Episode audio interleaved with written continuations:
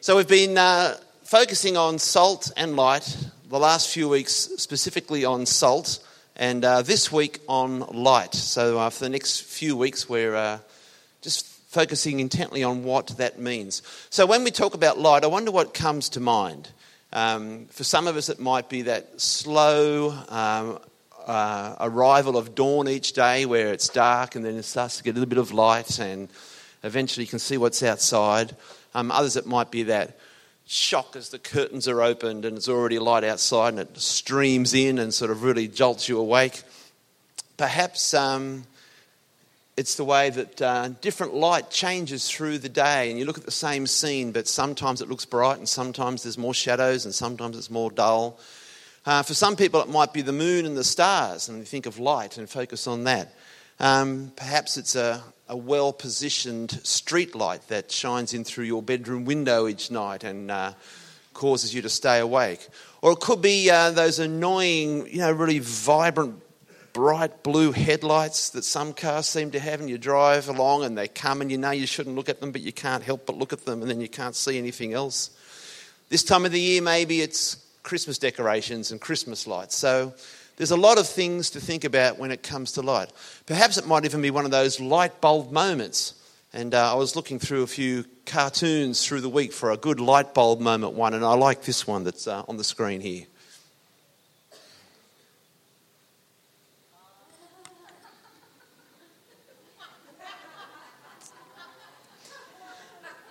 I'm sure that's none of you.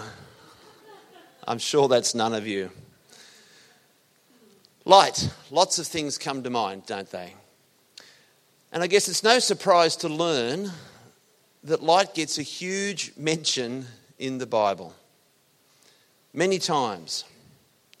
But it's not so much the number of times that light is mentioned, it's what it represents and its significance. Our key verse this morning is from Ephesians chapter 5, and that'll be on the screen, verse 8. For once you were full of darkness, but now you have light from the Lord. So live as people of light. And I guess that raises the question what does it mean to have been in darkness but now be in the light? There's a lot of phrases in the Bible that talk about used to be in darkness, now in light, once living in darkness, but not now now that you have the light, etc., etc. And I guess in simplicity, it means that living without God, but now living with God. I knew a teacher who used to love to confound students by saying things like, There's no such thing as darkness, just the absence of light. Might have been, been a teacher, Emily, that you had, I think. Anything coming to mind? Or else he'd say, There's no such thing as cold, just the absence of heat. And he'd go on with that and get the children to wrestle through that and debate it and so forth. But his point being, in terms of darkness and light, you can't make darkness. You can make light, light a match, light a fire, turn on a torch. But you can't make darkness. All you can do is block out the light. So there's no real thing as darkness, it's just the absence of light. And perhaps it could be the same for us in regards to the absence of God in our lives. It's not that there is no God, it's just that there could be an absence of Him in your life and therefore spiritual darkness. Perhaps you've visited the Jenolan Caves. I remember being there um, some years ago now. And as we're going through the caves, getting deeper and deeper underground and being amazed by the creations in the caves, um, the guide said, Now I'm going to turn off the light. I want you to be near a railing and hang on. If you've got little kids, hold them as well. It's going to be dark. It's going to be very, very dark. In fact, it's going to be pitch dark. There's going to be no light. And he was saying that your eyes will try and adjust to the dark. And if we were to pull the blinds down and turn off the lights here and it got dark, our eyes would adjust to a minimum amount of light. He said, There's no light at all. And your eyes can never adjust to it. He said, You may think you can see, and you might wave your hand in front of your eyes and think, I can see that, but it's your brain deceiving you. You can't really see your hand. And if you were to be in this darkness for 15, 20 minutes, you'd start to be disoriented.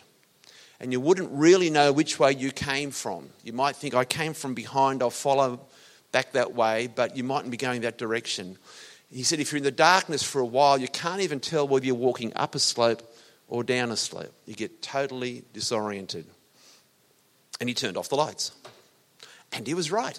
It was very dark. It was very dark, and there was no getting used to it. There was no getting used to it. It was just a matter of hanging on to the railing and uh, just waiting to sort of experience that. And after a few minutes, he turned the lights back on. And I think that's a great analogy for spiritual darkness as well. We're fooled into thinking that we can see what life's all about and we can see a purpose. And our minds are really deceiving us. We can't see it all. And perhaps we're not even aware that in spiritual darkness without God that we're stumbling and we're not going in the direction we think we are. Maybe in a worldly sense, people living in darkness think it's not too bad. I've got a good job. House isn't too bad. I've got a great family. Health is pretty good. But when the world passes away, there's just darkness. There's just darkness. And the funny thing is, while I was in the Jenolan caves, struggling to try and see, outside it was broad daylight. And there were people there who could see their hands, they could see other people, they could see the creation and the beauty all around them. They could move from A to B without stumbling. Those in the caves are in total darkness. There's the absence of light. Darkness in the Bible represents sin, it represents the absence of God, it represents an ignorance of God, turning a back on God, who's the source of life to do it your own way. So, then, what does it mean to be in the light? What does it mean to be in the light? Three points. And the first of those simply it means God has shown up. God is that light, God is that spiritual light. So, the first thing about living in the light is you need a source of light. You can't live in the light if there is an absence of light there's got to be that initial revelation of God in our life, that initial switching on the spiritual light to move us from darkness into light eternal. Genesis chapter 1, verses 1 to 3. In the beginning, God created the heavens and the earth. The earth was formless and empty, and darkness covered the deep waters. And the Spirit of God was hovering over the surface of the waters. Then God said, Let there be light. And there was light. Now, God was not someone in need of light to see what he was doing in creation. You may think of some uh, retired man fumbling around in his tool shed looking to find something to fix that broken wheel of the wooden toy and stumbling around until he could find the light and think, ah, now we can get on with the job. God didn't need the light to make sure he didn't hit his thumb with a hammer. The God of all creation has shown up. Let there be light. He's saying, I am here. It's showtime. Let's get into gear. It's a powerful statement of the presence and might of God over creation. Let there be light. I am here. But the statement is not just about creation, it's about us as individual beings. It's God's desire that let there be light is part of our own life, our own experience as well.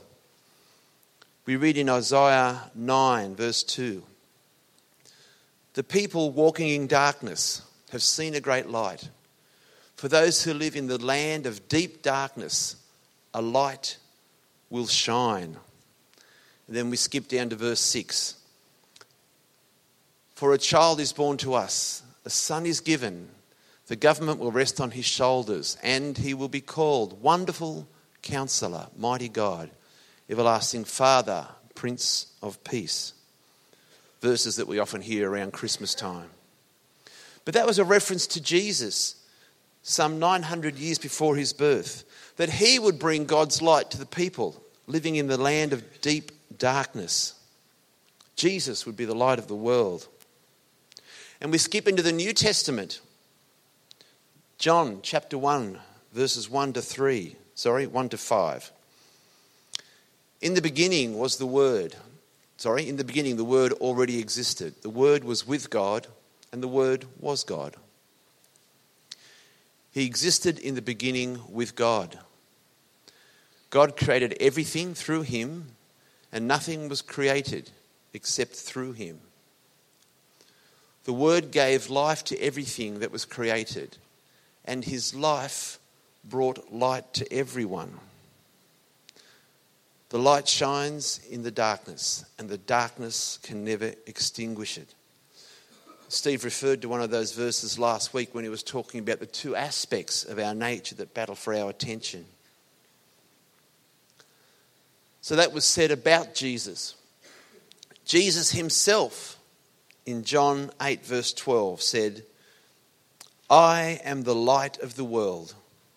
If you follow me, you won't have to walk in darkness because you will have the light that leads to life. Jesus is that light. Do we know him as that light in our life? The Bible tells us that upon Jesus' death, the earth was covered in darkness for about three hours. And I guess Satan thought he'd won. But what have we just read? The light shines in the darkness, and the darkness can never extinguish it. While I was writing this yesterday afternoon, there was a knock at the door, and I heard a voice say, Oh no, they're back. You get it. No, you get it. You get it. So it was um, some friendly people who like to visit houses, and like to talk about alternative views of religion. And they'd been a few times when uh, our youngest daughter Alice was home. Um, and if you know Alice, she's quite a quiet um, sort of a girl. And they'd been uh, hounding her relentlessly. And uh, so it was time to say, look, what you're saying, what you're believing, isn't what we believe, and it's best that you don't come back. So I thought, well, that's my job. So I had a chat with them and uh, explained that we were Christians and that um, we're very sure of our salvation and so forth, um, that what we believe will be different to them. Um, and they were just asking, you know, a few questions about that. And I said, actually, I'm in the middle of writing my sermon for church tomorrow. And uh, one of the ladies said, Oh, what's that about? And I said, It's about the light of the world, Jesus being the light of the world. Ah, oh, yes, they said, Jesus was a good man. And, and while he was living with us, he showed us the things we should do. And I said, Well, it's actually more than that. The Bible tells us he was the way, the truth, the life. And his light is showing us the way through to salvation. Yes, the things he did were very good things. I said, No, it's deeper than that. It's deeper than that. It's about salvation, it's about him being the Son of God and making the way for us to heaven. Um, I don't think we're going to be back.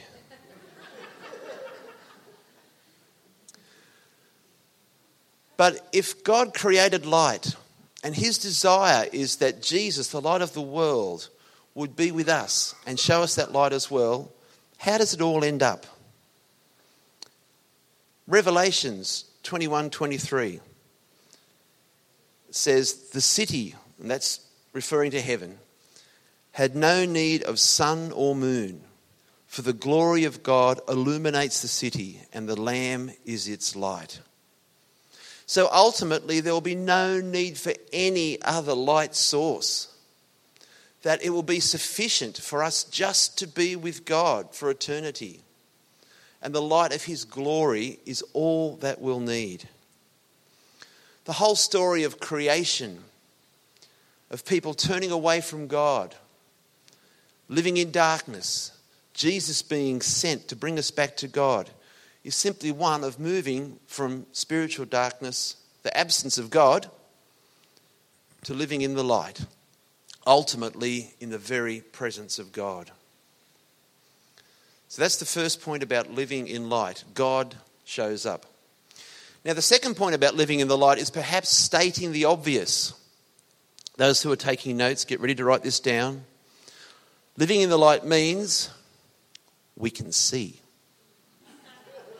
That's deep. That is deep.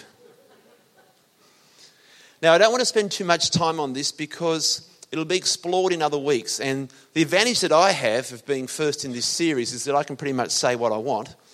And people who are sitting here thinking, isn't that what I'm preaching on in a couple of weeks' time? Oh, I'm going to have to change things around, Graham. So um, I'm expecting that we'll find a bit more about seeing and, uh, and so forth. But very simply, if we've allowed a God to show up and shine his light in our lives, our perspective is totally different. Have you ever arrived somewhere new at night and you really can't see what the place is like? And uh, in the morning, when the light's up, the sun's shining, you can get a good look and see where it is many, many years ago, we were camping, and um, our kids were only oh, six, seven, eight years old. We're up in the snowy mountains, and we thought we'd just do an overnight family camp. I was there with brothers and sisters, and we had a whole trip of little kids about this tall, and they had their little day packs with a backpack, uh, with a sleeping bag in it. We drove up to this lovely little spot, parked our cars at the side of the road, and sort of walked across um, the fields there to where we thought would be a great camping spot.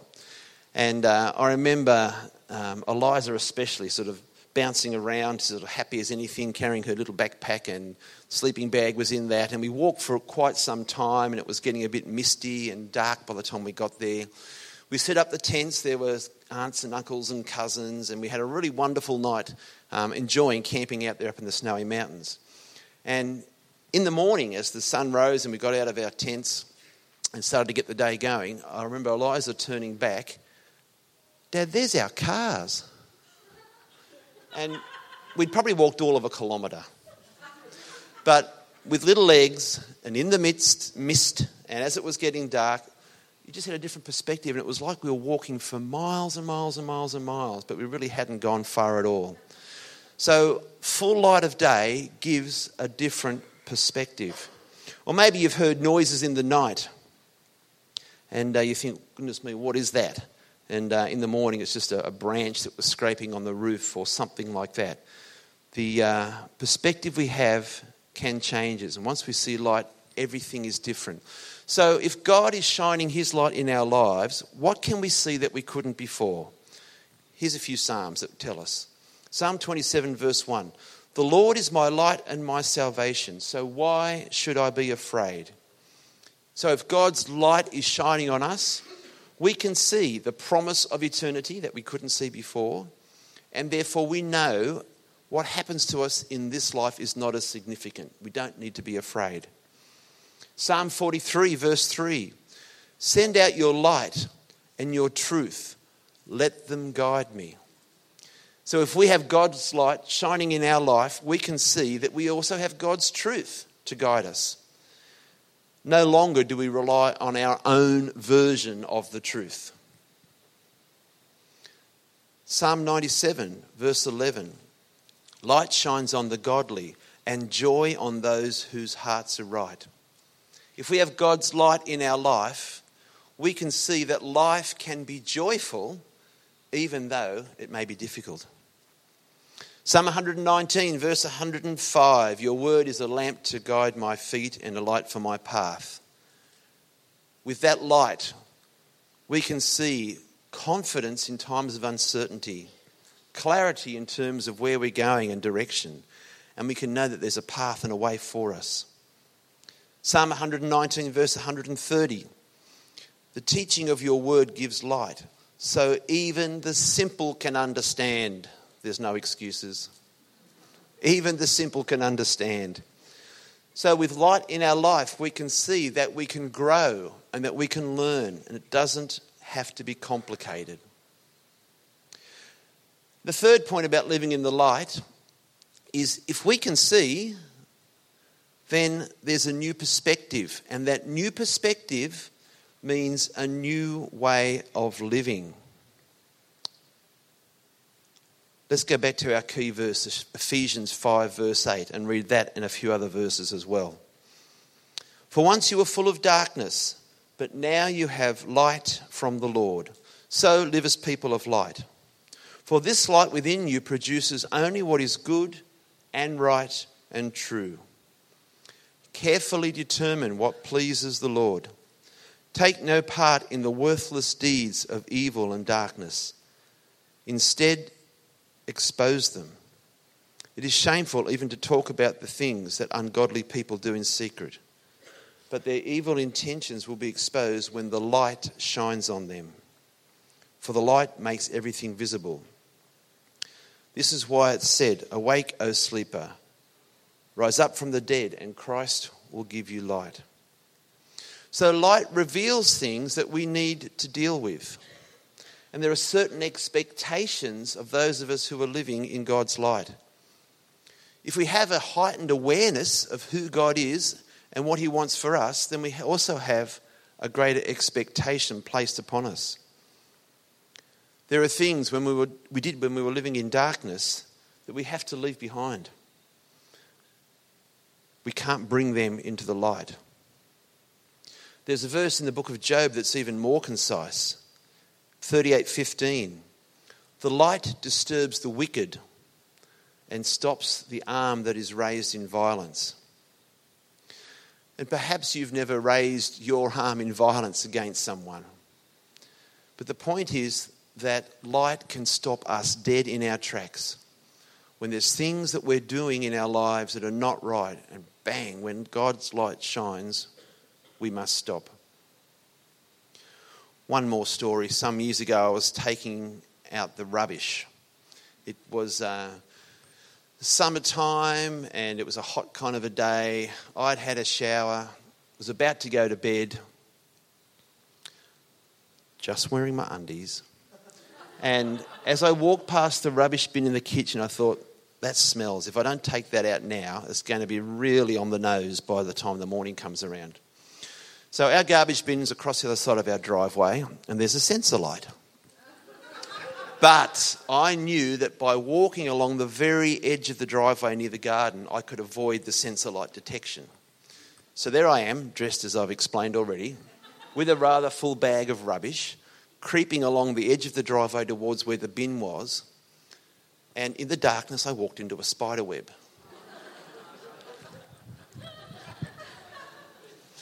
So I had the spider web all over me, tripped over, had rubbish all over me, and bing!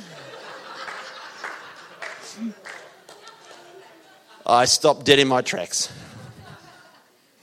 I just laughed. I thought, what can you do? But the point is that we behave differently in the light than we do in the dark. Now, I wonder what God might be challenging you about that. What is it that God's light has been shining on in your life? That little niggly thing you don't feel quite comfortable about. And God's just saying, hey, you're a child of the light now. I'm shining light on this thing. And you need to do something about it. In 1 John 1 5, we read, This is the message we have heard from him and declare to you God is light. There is no darkness at all. If we claim to have fellowship with him and yet walk in the darkness, we lie and we do not live out the truth. But if we walk in the light, as he is in the light, we have fellowship with one another, and the blood of Jesus, his son, purifies us from all sin. And once again, this is the challenge that Steve outlined last week. We have our human sinful nature, the darkness, opposed to our new nature, the light. But I came across a comment as I was reading this week that explained it really well. What it does it mean to walk in the light? What does that really mean? Very simply, let the progression of your life be towards God. Walking in the light, let the progression of your life be towards God. So, walking in the light means you are moving, it's not standing in the light, so life is progressing, but we're walking towards the light. And I love that. And there's times that we'll stumble and do things wrong, and um, really not uh, do what God would want. But overall, our desire is to walk towards the light, to have our back to the darkness, to focus on God. If that's our conscious decision, we can be confident that when we do stumble, that the blood of Jesus, the light of the world, purifies us from our sins. I guess there's a wonderful example of all of this in the New Testament the character Saul, who eventually was known as Paul. As Saul, as someone who didn't follow God, he actively was persecuting the followers of Jesus. He had permission from authorities to track them down, to arrest them, to bring them back to Jerusalem in chains. chains. And I'm sure many know the story that on his way to Damascus, he was met by the real and living God. And we read from Acts 9, verses 3 through to 6. As he, that's Saul, was approaching Damascus on his mission, a light from heaven suddenly shone down around him. He fell to the ground and heard a voice saying to him, Saul, Saul, why are you persecuting me? Who are you, Lord? Saul asked. And the voice replied, I am Jesus, the one you are persecuting. Now get up and go into the city, and you will be told what you must do. And when he got up from that experience, he was blind, and he had to be led into Damascus to a house, and he was there for three days without uh, eating or drinking. I think I would have lost my appetite too. And meanwhile, God spoke to a man, Ananias who somewhat reluctantly went to the house where Paul was to pray for him. And Paul's vision returned. And after eating and regaining his strength, he immediately began preaching in the synagogue, saying, Jesus really is the Son of God. The authorities didn't like this. It was such a remarkable about turn. And they planned to kill him. But with the help of the believers, he escaped.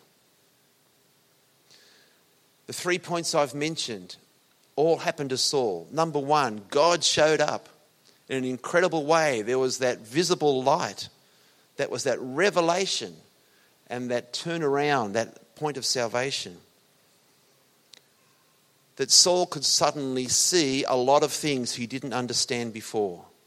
That light brought this whole new awareness to him. And for Saul, that new perspective meant a new way of living Totally different. Totally different way of living. Now, that same person, Paul, wrote the letter to the Ephesians, along with many other books of the New Testament. So, when he wrote these words, once you were full of darkness, but now you have light from the Lord, so live as people of light, he knew exactly what he was talking about. It wasn't some idea that came to him, he'd lived that, he experienced it.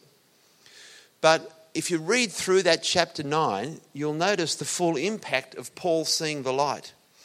And I want to point this out, and Peter was alluding to it um, earlier today that Paul's salvation wasn't just for Paul, it was for the believers around him and following him, and even today. That we are people who benefit from his salvation that happened thousands of years ago. But for the believers at the time, only a few days prior to that, they were living in absolute fear of this person, hiding from him. There was persecution and unrest, people being taken away to prison in jail. And now here he was preaching to them, encouraging them, teaching them about God, building them up in their faith. And they were protecting his life. How crazy is that? I guess if it was a movie, someone had written this script, the producers would say, oh, it's a bit far fetched. I don't think we could do that. But as a result, and we read in Acts 9:31, the church then had peace throughout Judea, Galilee, and Samaria. And it became stronger as the believers lived in fear, not scared fear, but reverent fear of the Lord. And with encouragement of the Holy Spirit, it also grew in numbers.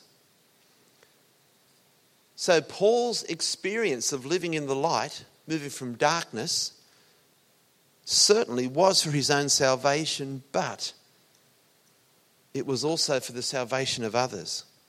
And it's the same for us. That initial God has arrived moment, that light, that awareness, is for your salvation. It's so that in eternity you can be with God and need no other source of light. It's for you. Don't mistake it. But it doesn't rest there.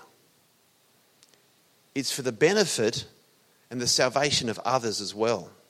If it just stops with you, as Peter said today, it's not going where it should go. But it's not just for yourself and those who don't believe, it's also for the body of Christ. Here's something to think about Is your salvation, your experience of the light of God in your life, strengthening this church? Strengthening this body of believers? Or strengthening the wider body of believers? Because God showed up for you and switched on the light, what impact is that having on those around you? We're going to wrap up with a song. I'll get Luke to come up and get ready. It's an old song, perhaps in some ways, but the words are very applicable. During this song, I want you to think about your own life. If your life is still in darkness, if this whole concept of God showing up is foreign to you, then that's your first step realizing that the darkness in your life is an absence of the presence of God. And you need to invite Him in and shine that light within. That's the starting point. That's the starting point. Because you can't do anything with light if you don't have a source of light. Simple as that. If you know that light in your life, while we're hearing the song, think through what it is that you now see that you couldn't see before. What is it that God's trying to show you, reveal to you? What is it that you're wrestling with? God wants to shine some light on that. Are there areas, little pockets of darkness that you know deep down don't belong? And is there something there that you've got to ex- expose to God's light? Or maybe the concept of walking in the light a light progressing towards God is something that you're wrestling with. You keep turning back to look at the darkness rather than focus on the light. Or maybe even there's some new light or new understanding of God that you are being aware of, and He wants to lead you in a totally different direction. But that can be really scary. You see the light, you see a path, and all of a sudden God's shining the light in this direction You say, but, but God, aren't I heading there? I said, well, you were. That's where you need to go now. And there could be people here who are facing a really big challenge light in a new direction. That's a scary thing. But be confident the Lord is your light and salvation. Why should you be afraid? Why should you be afraid? Your salvation is not just for yourself. What purpose, what new direction might God have for you? As we're hearing the song and you're thinking through these things, just ask God, what is it? What is it, Lord, that your light is revealing to me? If during the song you want to come down and pray, I'll be here to pray with you. There'll be others who'll step forward as well. But maybe you just want to do business with God in the quiet of your chair, and that's fine too.